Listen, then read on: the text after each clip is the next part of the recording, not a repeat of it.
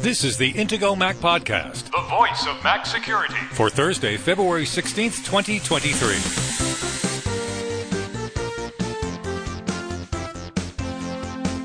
This week's Intego Mac Podcast security headlines include updates for all of Apple's operating systems were just released with important security patches. Microsoft has finally brought down the curtain on the Internet Explorer browser. A so called TikTok challenge prompts South Korean car makers to update their software. And a look at when and how to perform a full factory reset on your Apple devices. Now, here are the hosts of the Intego Mac podcast veteran Mac journalist Kirk McElhearn and Intego's chief security analyst Josh Long. Good morning, Josh. How are you today? I'm doing well. How are you, Kirk? I'm doing okay. It's been a busy week. We're going to talk about patches and malware and Face ID and Touch ID and resetting Apple devices to factory settings. I think we need to start with the latest. Can we have some spooky music here? Zero day vulnerability that may be exploited in the wild? That's right. Apple actually patched a number of operating systems this week, but the biggest issue that was patched was in macOS Ventura, iOS 16, and iPadOS 16. They patched a zero day in the wild, actively exploited vulnerability that was reported by an anonymous researcher. And the vulnerable component was WebKit, which, as we mention often, is the engine behind Safari, and it's used by a lot of different operating system components. Apple patched this for at least Mac and iPhone and iPad, but maybe not for the other operating systems. It's kind of weird because Apple has not yet released any details about what was patched in the latest tvOS and watchOS updates that also came out this week. Well, I think we have to assume that they all got patched for the same thing, but Apple has its reasons sometimes for not specifying which elements get updated because they're waiting for something. But this is zero day actively exploited in the wild. That's like a trifecta, isn't it? well, it's kind of different ways of saying the same thing, really. Oh, oh so why, why do we use so many words? Just call it a bad vulnerability. Some people know of this type of thing as a zero day vulnerability, or Ap- Apple always uses the term actively exploited, but basically that means it's in the wild. Somebody has used this vulnerability against somebody else. That's what actively exploited means. Interestingly, Apple released these updates on Monday. They've done that a couple of times recently. I, I kind of wonder if it was because Tuesday was Valentine's Day. Would that be the day when people aren't updating their devices? It's not a proper holiday. Yeah, maybe. But at the same time, it, it's weird when Apple releases things on a Monday because then IT administrators are now having to rush. They're cleaning up after something crashed over the weekend. And now they've also got to do patches on a Monday. That's the whole reason I think that Microsoft does Patch Tuesday every month. I always thought Patch Tuesday was because in the United States you have so many holidays that are on Mondays. If they fall on other days, they're observed on the Monday. And so there's a good chance that there'll be a couple of Mondays during the year that aren't working days and there'll be no one there to apply the patches. And if no one applies the patches and the malware happens, then that's not good. That's a fair point. Now, it's also worth noting that iOS 15 and iPadOS 15 have not gotten a patch for the same vulnerability. Presumably, they would be affected. We don't know this for sure. We're waiting on Apple to get back to us about it, but they probably won't. But iOS 15 and iPadOS 15 theoretically should still be getting patches for, at the very least, actively exploited vulnerabilities, because that's been Apple's practice for the past several years. They've still been releasing iOS 12 updates, even to patch actively exploited vulnerabilities specifically and only those vulnerabilities on the older version of iOS. One would think that Apple's going to release iOS 15 updates. They haven't yet. I don't know why. That's kind of odd. Also, now it's been six months since WatchOS 9 came out, and WatchOS 8 still isn't getting any security updates, even though Apple is still selling the Apple Watch Series 3, which can't be upgraded to WatchOS 9. Well, they're only selling it as a refurbished watch. They're not selling it new anymore, right? True, but I mean, Apple's still selling the device, and you can't get security updates for it already for the past six months now? Like, this seems really problematic to me. Okay, I just want to comment on a verb tense you used a minute ago. Apple has still been releasing iOS 12 updates. How many have there been in the past year? One? And it happened a month ago and we were very surprised. So still been releasing suggests that every time there's updates that there's still iOS 12 updates, but there haven't been many. There've only been a couple. There was one two years ago, just before the iPod Touch was discontinued because it can't go any further than iOS 12.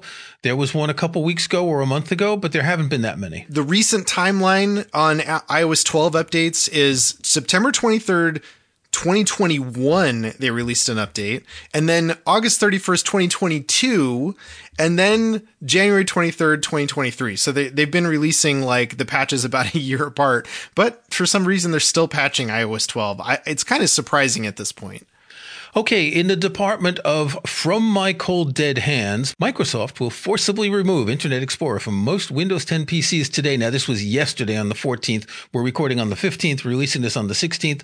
So you will not ever take Internet Explorer from my cold dead hands. Are there people like that who are like Internet Explorer stands? I don't know. I'm sure there are people out there, probably not so much that they love Internet Explorer so much as there are probably people who work for some enterprise organization that has some legacy web page that only is compatible with Internet Explorer, and they've long since lost whatever web developer created that page, and they have no idea how to make this work with newer web browsers.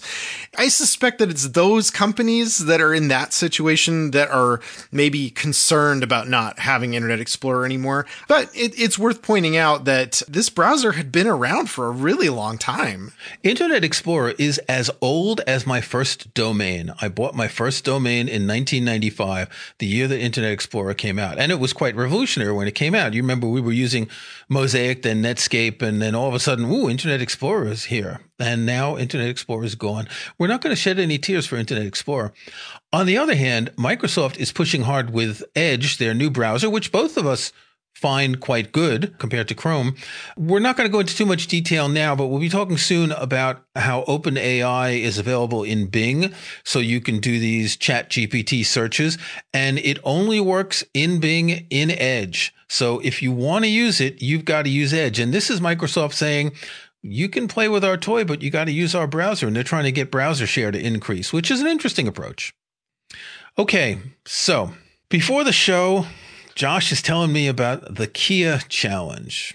The Kia challenge. I'm thinking, is it to try and understand what the new Kia logo actually means? Because I saw this a couple months ago and it doesn't look like Kia. Now, I actually had a Kia Picanto a couple years ago. Small car, fits kind of in the back of a pickup truck, an American pickup truck. It was one of those small European cars. It was a pretty basic car, but there is this Kia challenge now with these newer cars. And my gob has been smacked. You can take something off the steering column and stick a USB A plug in and turn it, and the car starts. I mean, I still can't wrap my head around it. We're talking about this for about 10 minutes. It's like, okay, I can understand you put a USB A plug into something. Maybe it's a dongle. It's recognized because it's got something on it, but that you actually turn it to activate the ignition. That makes no sense. Yeah, and it's not just Kia; it's also Hyundai or Hyundai, depending on your how you prefer to pronounce that car manufacturer. These are Korean car manufacturers. They both have this issue where if you remove the steering column on certain models, you have to remove the steering column by force, and then this is exposed as a slot that fits a USB Type A plug.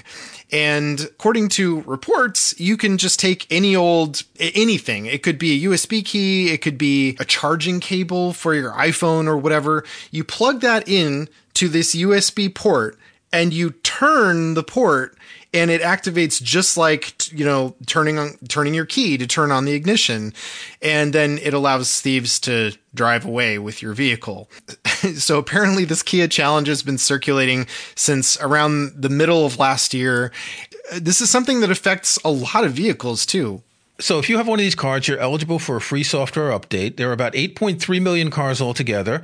You can get in touch with your local dealership where apparently it'll take about an hour to get the upgrade. And if you get the upgrade, you'll get a window decal indicating that you've been equipped with anti-theft technology. Now I'm thinking, why don't I just buy the decal if I have any one of these cars?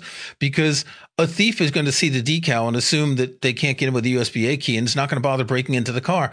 I'd be just as worried about someone breaking in and trying to start it up as someone actually stealing the car. So if you have a Hyundai or a Kia car, then you probably want to check this article to see if your vehicle might be on the list. Um, this includes cars all the way back to 2015 uh, and all the way until 2021 that they were built with this functionality. Okay, so we had patches. Now we have malware. There's newly discovered Mac malware. It was discovered on Valentine's Day, but it really isn't that new, is it, Josh? This was kind of an, an interesting story. So Patrick Wardle tweeted this thing that was like at I don't know, like 1:30 a.m. my time in California. Patrick Wardle is in Hawaii, and uh, he posted this thing on Valentine's Day and said that he had just discovered some new malware, and he he wrote this big article about it. And there's a lot of really interesting things to say about this.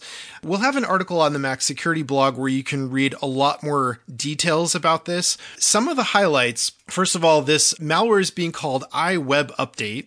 And although it was just found, it, it, apparently was first uploaded to VirusTotal, which is a, a, site that you can use to scan a file to see whether any antivirus engines are detecting it. It was first uploaded to VirusTotal in 2018, nearly five years ago, which is kind of surprising. So you're saying that no one noticed it for five years? Well, it sat there with a zero detection rate for years and years. And only now that Patrick Wardle has brought this to light is it being detected by different antivirus vendors.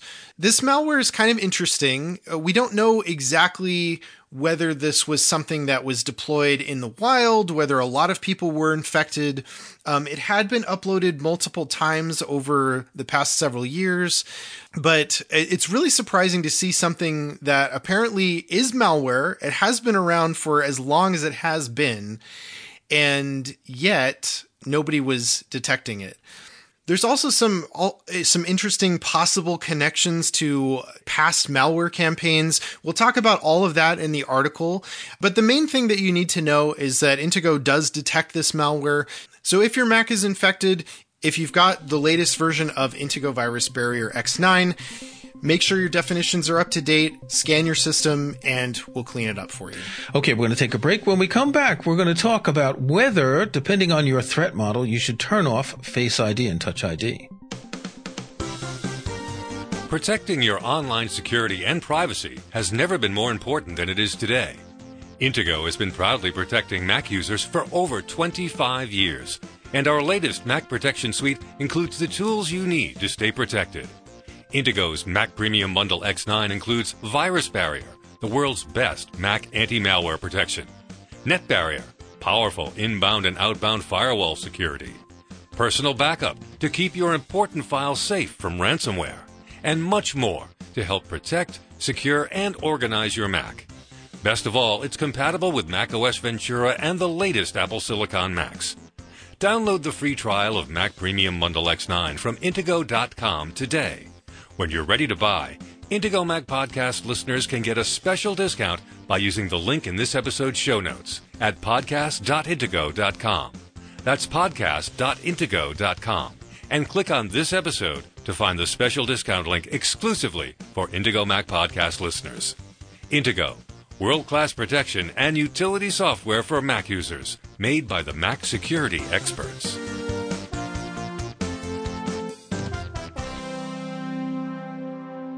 We got contacted by a journalist last week about some issues occurring in New York City where people have been drugged and they're forced to unlock their iPhones. Basically, the question was, is Touch ID safe? Is Face ID safe? Or is something else safe? And we had written an article about this some time ago, pointing out the advantages and disadvantages of Face ID and Touch ID.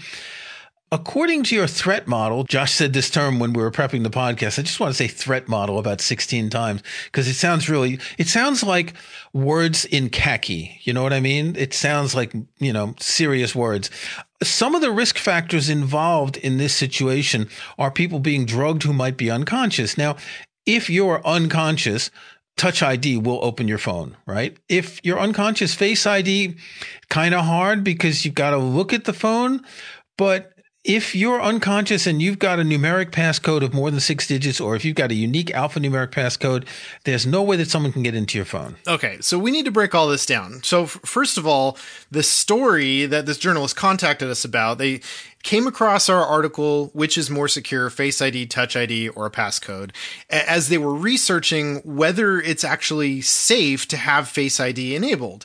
That's why they reached out to us because some New York City officials had been recommending that people who go to bars in Hell's Kitchen turn off Face ID. And so he was like, wait a minute, is Face ID actually not safe? So he was writing this, this story about it. He noticed that we say that in our article that Face ID we rate it as a 9 out of 10 and Touch ID as an 8 out of 10 in terms of how secure it is, how easy it would be for somebody to break into your phone. Those ratings that we gave Face ID, Touch ID, and then the variations of a passcode, whether you're using a four digit, six digit, a numeric that's seven or more digits, or an alphanumeric long passcode. We gave all of those different ratings. This is under the assumption that, for example, somebody steals your phone, how easily would they be able to break into your phone? Right. This is not if someone is holding a gun to your head, in which you will do everything possible to unlock your phone as soon as possible. But this is also the question people being intoxicated, drugged, or unconscious, which brings in a different threat model. Yeah. So what I explained to this journalist is that if your threat model includes the possibility of someone taking your phone while you're intoxicated or drugged or unconscious, then we would have to change and adjust those numbers, how secure Face ID and Touch ID are. If, if you are intoxicated, somebody might be able to grab your phone from you. They might be able to get you to look at your phone if they held it in front of your face. And in that case, that would actually unlock your phone if you have Face ID. So you kind of have to readjust those numbers if this is something that you're concerned about, that it's likely to happen to you or plausibly could happen to you, then you'd have to adjust those numbers. Okay, so how would we adjust these ratings? I would say zero out of 10 for Face ID and Touch ID. Would that be right? Well, I, Face ID, I would say, is still more secure than Touch ID, even in that scenario. I would knock it down at least a couple of pegs. I, I would say maybe about seven out of 10. It still would be difficult for somebody first of all, they, they, they still have to get your phone from you and they still have to trick you into looking at your phone, which could be difficult, right? And if you're completely unconscious, somebody can't just hold up a phone in front of your face and unlock your phone because it does require attention. It requires you to be looking at your phone. At least the default setting does require that. And it would be kind of difficult for somebody to like prop your eyes open and to have Face ID still recognize your face, even with somebody's fingers holding your eyes open and all that it just it, it's not very plausible right? So i still think that face id is actually pretty good in even in this scenario now, as far as Touch ID, as we mentioned, even if you're completely unconscious, Touch ID could still allow somebody to get into your phone. So I would reduce that number significantly. It probably it's no more secure than maybe a four digit passcode in the sense that somebody could easily watch as you're typing a four digit passcode. They can shoulder surf and find out your four digit code to get into your phone. And somebody could just as easily, if you're unconscious, hold your thumb on your Touch ID sensor and get into your phone. Okay, I want to say that shoulder surfing is a bit more complex than holding your thumb on a phone. If someone's unconscious and they put your thumb on the phone, that to me gets a zero out of 10. Okay, that, that's fair. According to my threat model, if someone's unconscious, the finger and the thumb are just available. One other thing that we should mention about Touch ID is that you still have to know which finger somebody uses to unlock their device. It's not that hard to know. If, if you've seen somebody holding the phone, then you know at least which is their dominant hand that they're normally using the phone with.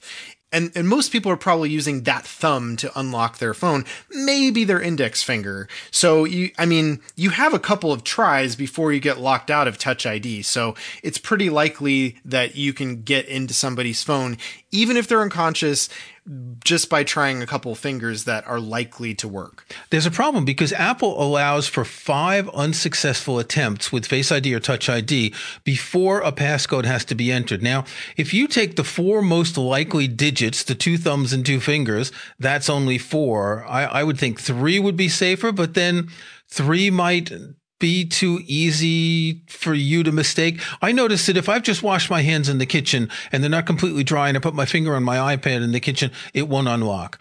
So the possibility of it failing once or twice is entirely possible. And I believe that after 10 failed attempts, it locks completely. Now that it actually surprises me that it's five attempts. I would have thought it was only three. So again, we thought this would be a good idea to talk about to revisit this topic just because it's good to know what is inside of your threat model, right? It, what's a likely scenario where somebody could potentially try to break into your device? So if you're going to bars, getting intoxicated, and you're with people that you know you don't know, maybe you don't want to have Touch ID enabled. I would say Touch ID is probably the one that you should be most concerned about. Face ID is probably not as bad as New York City officials are warning. So here's a tip. Don't use your thumb or your index finger because these are the ones that people are going to try first. Yeah. Uh, uh, yeah. Okay. That's a fair point. However, again, if somebody sees you placing a different finger on your phone, then they will know which finger to use if you're unconscious or whatever. So yeah, you have to think about like somebody can at any point in time see which finger you're putting on your phone, and they can also look over your shoulder and see what you're typing to unlock your phone if you're using a passcode. Again, the shorter passcode, if you're still using a four digit passcode, you need to move on from that. That's just not safe. It's too easy for somebody to see what you're typing in or potentially even to guess if they know you well enough, they might be able to guess what four digit code you're using. At least please use a six digit code. I really recommend that you use at least seven digits or a an alphanumeric passcode. It's more secure. The more complex it is, the more difficult it's going to be for somebody to look at you typing that over your shoulder and know how to get into your phone. Okay, we have an article about this on the Intego Mac Security blog. I'll link in the show notes. Was it there was a musician, was it Kanye West, who was seen in a video unlocking his iPhone by tapping zero six times? I think it was four times. Or maybe yeah. four times, yeah.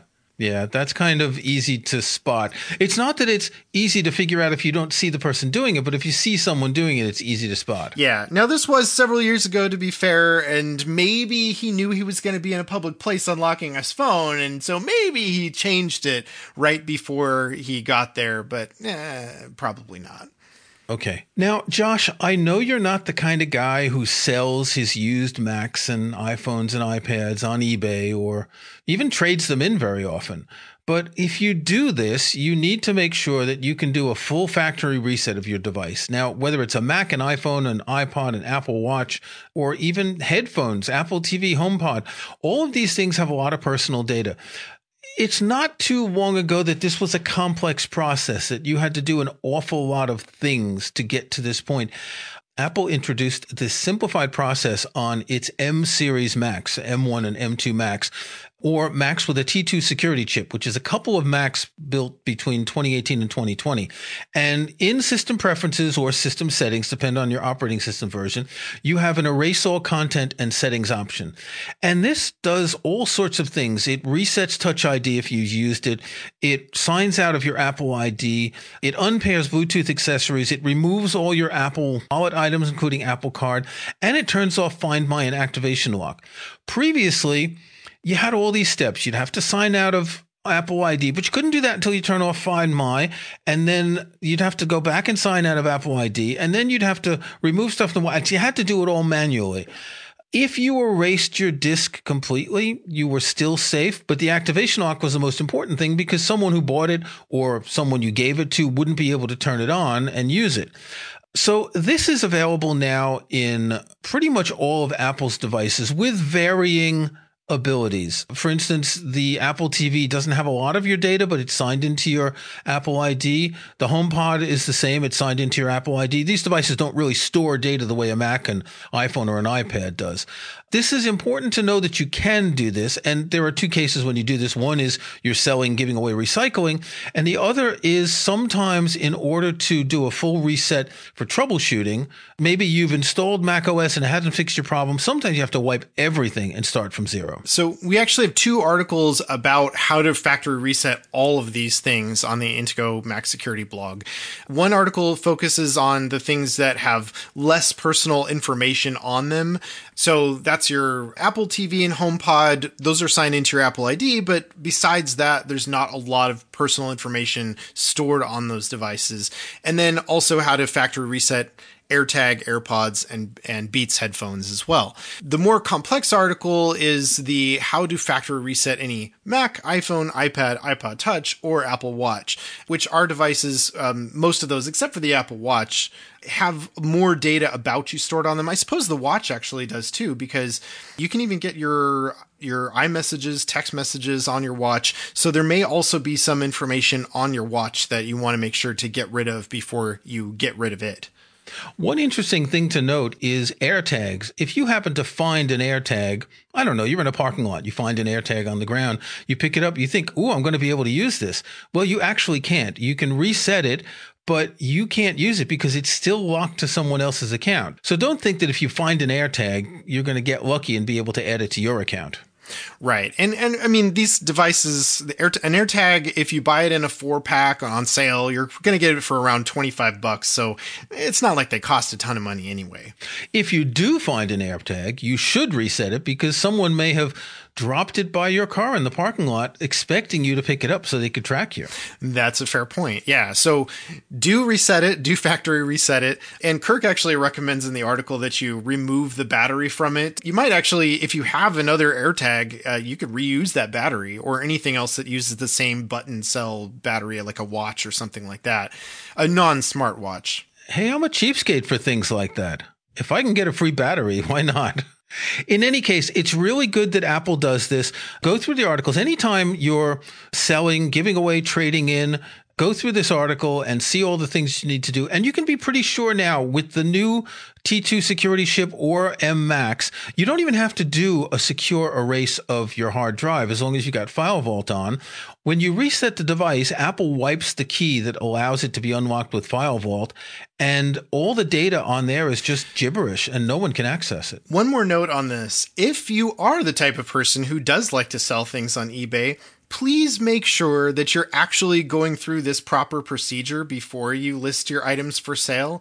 I've bought used iPhones in the past on eBay and I've had very frustrating experiences with trying to work with the seller and explain to them that uh, you didn't actually reset this device properly and having to go through this process to be able to use the device that I just purchased. So it's it's good to know how to do these things correctly, especially if you're going to be selling your device to a third party. This activation lock is so important that a number of third party resellers who've bought Macs can't get into them because people haven't deactivated them and these devices end up getting recycled. Even Apple can't do anything about these devices. You're the only person who can with your account. So make sure you do this. Okay, that's enough for this week. Until next week, Josh, stay secure. All right, stay secure. Thanks for listening to the Intego Mac Podcast, the voice of Mac security, with your hosts Kirk McElhearn and Josh Long. To get every weekly episode, be sure to follow us in Apple Podcasts or subscribe in your favorite podcast app. And if you can, leave a rating, a like, or a review. Links to topics and information mentioned in the podcast can be found in the show notes for the episode at podcast.intego.com.